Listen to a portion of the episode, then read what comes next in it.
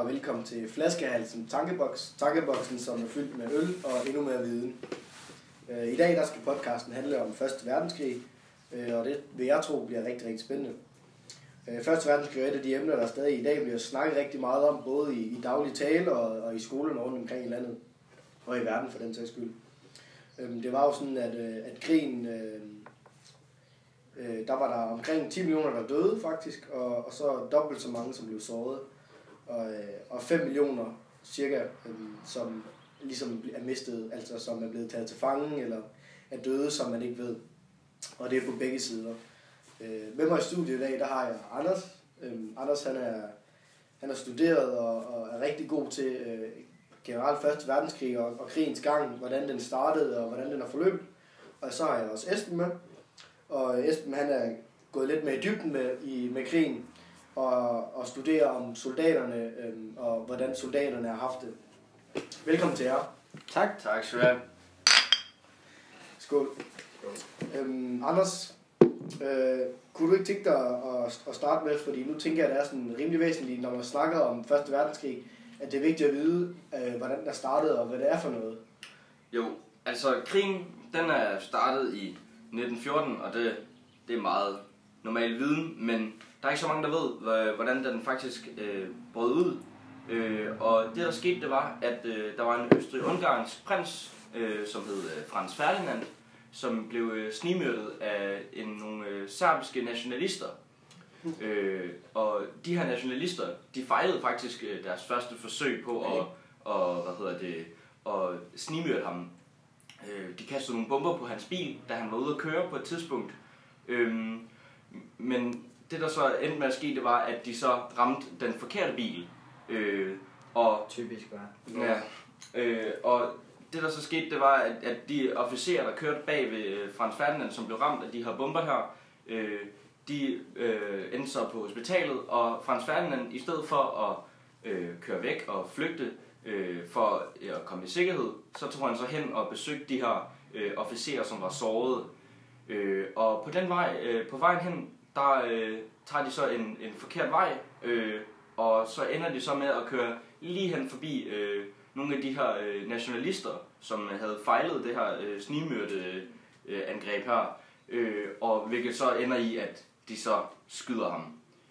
Øh, og det, hvad hedder det, det drab på den øst-ungarske prins, øh, det ender så med, at øh, Øst-Ungarn de sender et øh, ultimatum til Serbien, øh, som havde noget med det her øh, snigmyrde angreb at gøre.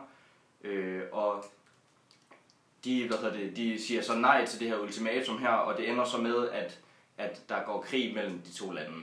Okay, så det du siger er faktisk, at krigen umiddelbart startede øh, mellem en ja, mellem faktisk bare to lande. Ja, og det der så gør, at det bliver til en verdenskrig, det er så det, at øh, de to lande, de har så forskellige alliancer, øh, Ja. og, og de alliancer, de så har, øh, allia- de lande, de så har alliancer med, de har også alliancer med andre lande, så derfor blev det til sådan en meget mere større øh, global krig. Øh, og øh, generelt så, så siger man, at øh, det var Tyskland, øh, Øst-Ungarn, det osmanske rige og Bulgarien mod England, Frankrig, Serbien, Rusland, Italien og så til slut så var det så også USA, som var med på deres side. Øh, må jeg lige høre, fordi nu nævner du USA jo, Ja, og det lyder umiddelbart lidt mærkeligt, at USA skulle involvere sig i sådan en krig. Ja, altså øh, det der skete, det var, at krig, krigen den forløb på den måde, at, at den, den lige pludselig så stod den meget stille, øh, da hvad hedder det, tyskerne prøvede at angribe øh, Frankrig. Øh, da det endte med at blive til en, en skyttegravskrig, og så stod krigen meget stille, og det gjorde den øh, over øh, lang tid. Øh, og ideen var så, at man så skulle have nogle flere øh, lande til at, at komme ind i krigen, for ligesom at ødelægge den her, øh, eller stoppe den her ligesom stillestående krig, for ligesom at ligesom komme videre. Øh, og der var så nogen, der prøvede at få, hvad hedder det, Mexico til at angribe USA, øh, men det fandt englænderne så ud af, og de sagde det så til USA, og USA de endte så med at gå ind på siden af England og Frankrig og så videre. Nu nævner du det her med, at, øh, at krigen udviklede sig til en skyttegravskrig. Kunne du meget kort og præcis fortælle mig, hvad, hvad en skyttegravskrig det er? Ja, altså en skyttegravskrig, det er simpelthen bare, hvor at begge parter, altså de, de to øh, parter, der er i krig mod hinanden, de ender med at bygge, øh, grave sig ned i, i sådan nogle øh, skyttegrave, og så er det meget sådan, det er en meget absurd måde at føre krig på, på den måde, at de egentlig bare, øh, de står, altså de er gravet sig ned på, på to sider, øh, tæt på hinanden, og så sådan af og til, så, løber, så prøver de at overtage den anden, hvad hedder det, skyttegrav. Men fordi at de er så, hvad hedder det, de graver ned så godt, så, kan de, så er det meget svært at overtage de andres øh, skyttegrave. Så derfor bliver der brugt meget artilleri og sådan noget, øh, og hvilket så også udvikler sig til at, at bruge gas, øh, kloringas, som før øh, man ellers, før krisen, krigen startede, øh, der blev der sagt, at man ikke burde bruge gas og sådan noget, men det, ud, krigen udviklede sig simpelthen til, at, at tyskerne de blev nødt til for at, at se en, en ende på den der krig, for at komme videre fra den her øh, stillestående krig. Der begyndte de så at bruge gas, øh, og det var også en, en kæmpe øh, psykologisk øh, udfordring for de her soldater her, som var i de her skyttegrave. Okay, så ja, der er altså ingen tvivl om... Må jeg lige bryde ind der, Anders? Ja. Ja. Kan, det ikke, kan det ikke godt passe, at, øh, at man sendte bomber over på den anden side? Jo, det var det her med artilleri, øh, hvor at også, også øh, hvad hedder, altså, hvor at man så bombarderede de her skyttegrave, før man angreb dem øh, i meget lang tid, nogle gange dage, og så bombede dem sønder sammen, og så lavede de her angreb her, hvor man prøvede at overtage de andres skyttegrave. Øhm, og det udviklede sig selvfølgelig så til, når man så havde overtaget de her skyttegrave, så dem, der, øh, der blev angrebet og måtte trække sig tilbage, de lavede så bare nogle nye skyttegrave, og så stod den krigen ligesom stille igen. Så det lyder til, at, at det har helt klart været nogle meget intense øjeblikke Ja. i løbet af den skyttegravskrig.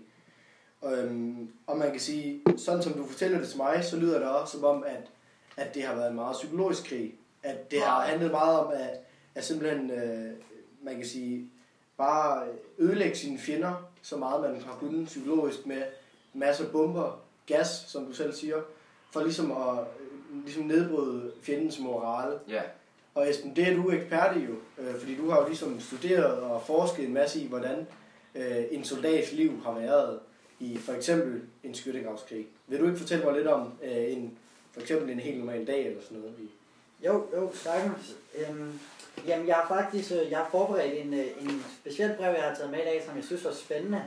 ja. Og det skal jo sige, at de her breve, det er nogle yderst troværdige kilder, da det er, da det er levende fra tiden. Altså, Mm. det er soldater, der selv har været med i de her situationer, som har skrevet hjem til deres øh, kæreste, og om hvordan det har været. Og øh, i dag der har jeg taget en, der hedder Nikolaj Krog med, som, øh, som jeg synes var yderst spændende. Ja. Han, øh, han, var, han var med i starten af krigen, og jeg, jeg, for at være ærlig, så ved jeg ikke, hvor lang tid han levede, men jeg går ud fra, at han levede øh, hele, hele vejen gennem krigen. Men han har skrevet i hvert fald det her brev hjem. Den, Må jeg- Nu bliver jeg lige nødt til at... Og Nicolai Krog, det, er, det må så være en dansker. Ja, det er det faktisk. Øh, det er også det, jeg vil komme ind på. Han, øh, Nikolaj Krog, han er egentlig en, en øh, det man kaldte en, i dag kalder en sønderjyde, som, øh, som dengang var det, man kaldte, øh, faktisk var under tysk besætning, tysk-preussisk.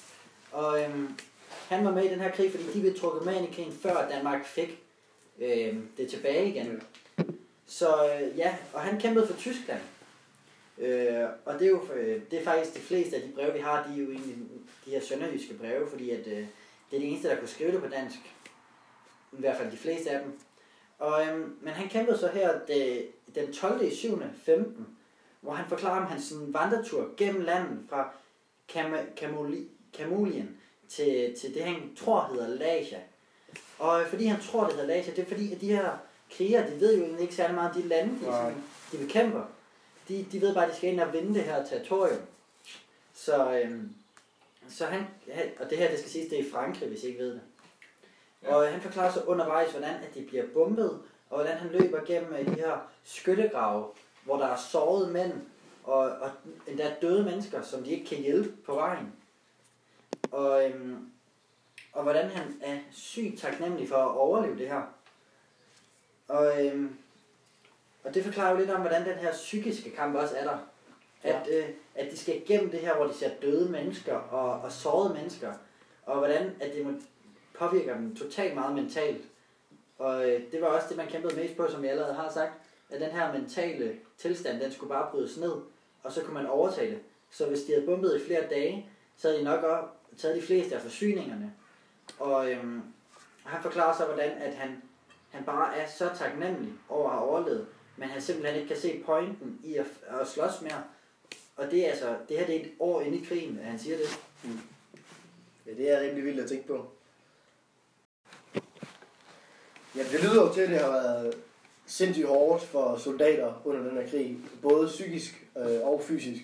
Ja. Øhm, men Ja, det, jeg glemte der at sige, at, øh, at, at der var heller ikke mange øh, fødevarer, altså, mat, øh, hvad kalder man det overhovedet, materialer? Nej, ja, materialer. Ja. ja. til, til gode, altså efter den her krig, det var, eller under krigen, altså de led yderst dårlige forhold. Ja, det må, det må virkelig tage hårdt på soldaterne. Også både øh, øh, for landet, de kommer fra, fordi jeg kunne forestille mig, øh, landen, altså deres moderland, skulle ligesom sætte en masse ressourcer sådan, til soldaterne. Ja, og, Det og det skal faktisk dyrt. siges, at, at, at, at, de, at de sendte hjem og spurgte, om de kunne få mad. Altså så, at, øh, at der bliver sendt mad ned til dem fra for eksempel, det kan, ved jeg fra nogle af de andre sønderjyske breve, jeg har læst, at der bliver sendt mad ned, og så, øh, så, så deler de simpelthen maden for at, at gavne sig selv senere, og så håbe på, at de andre så vil dele med dem igen. Altså fra Det deres giver- familier, eller hvad? Ja, fra familierne. Okay. Så, De har også gode sammenhold mellem soldaterne. ja, Ja. ja, utroligt. Og det, det er jo fordi, det er det eneste, de har. Ja. De har simpelthen ikke andet end det her sammenhold i de her skyttegrave. Så Nå, men den her mentale krig, øh, kan man sige, er det sådan, Anders, øh, er det sådan, krigene slutter også? Er det fordi, at der simpelthen bare, er- altså soldaterne, de simpelthen bare bliver så, altså sønder knust i, altså mentalt og fysisk, at de simpelthen bare ikke kan mere? Øh, nej, det er faktisk ikke det, der sker. Det, der sker, det er faktisk, at til sidst, øh, der slutter USA sig så til øh, de allierede sider, altså England og Frankrig og så videre. Må jeg lige, det er, altså, øh, det er jo sådan, indtil nu, der har øh, USA været passiv. Ja, Så de har vel tjent en masse gode penge på at sælge ressourcer til, til ja landene, de, der har, været- de, har, de har, hvad hedder det, i den grad øh, tjent en masse penge på øh, England og har, har hjulpet dem rigtig meget. Øh, og, men men det, det ender så, altså de, de holder sig jo så egentlig pa, øh, sådan pacifistisk, men det ender så med, at de så også bliver trukket ind i krigen, da, som jeg sagde før, at Mexico, øh, eller der blev sendt et brev til Mexico, øh, og når de så øh, går ind i den her krig, USA, øh, så, hvad hedder det, så er det ligesom det her, som de endelig har brug for, den her ekstra, det her ekstra part, den her ekstra land, som, har, som, som endelig sætter sig ind i krigen, og som virkelig gør den her forskel. Øh, og de er, fordi de er sådan et stort land, og de, de, de simpelthen rykker, hvad hedder det, Tyskland og, og de andre øh, øh, magter tilbage, øh, og det ender så med, at, at de flere, både det os- osmanniske rige øh, og Ungarn og sådan noget, de her kollapser, og til sidst så er det så Tyskland, der står tilbage, som bliver så bliver nødt til at, at give op. Øh, og det ender så med, til, med den her øh, Versailles-kontrakt, øh, hvor at de skal, øh, de simpelthen skal sådan, altså de, skal, de må ikke have en, en, en herre, den, må, den skal være meget lige, øh, lille, øh, og de skal betale en masse øh, Ja, krigsskader, ja, ja. Krigsskader. ja, de skulle betale for det hele, alle krigsskader. De skulle simpelthen betale for en hel masse, øhm, og det er selvfølgelig også det, som, som så ender i 2. verdenskrig. Ja, fordi, ja. Nå, jamen, øh, drenge, jeg vil sige rigtig mange tak for, at I vil komme her og dele jeres viden i, øh, i Flaskehalsens podcast, som er fyldt med øl og endnu mere viden. Skål, og tak for i dag. Jamen, tak, Tak fordi, for vi måtte, tak fordi vi måtte komme. Ja, vi er glade for, at I er velkommen. Det var en fornøjelse, og især med den her Glimberg. Grindbergen, ja. Grimbergen Blanc. ja. Tak, dreng. Man.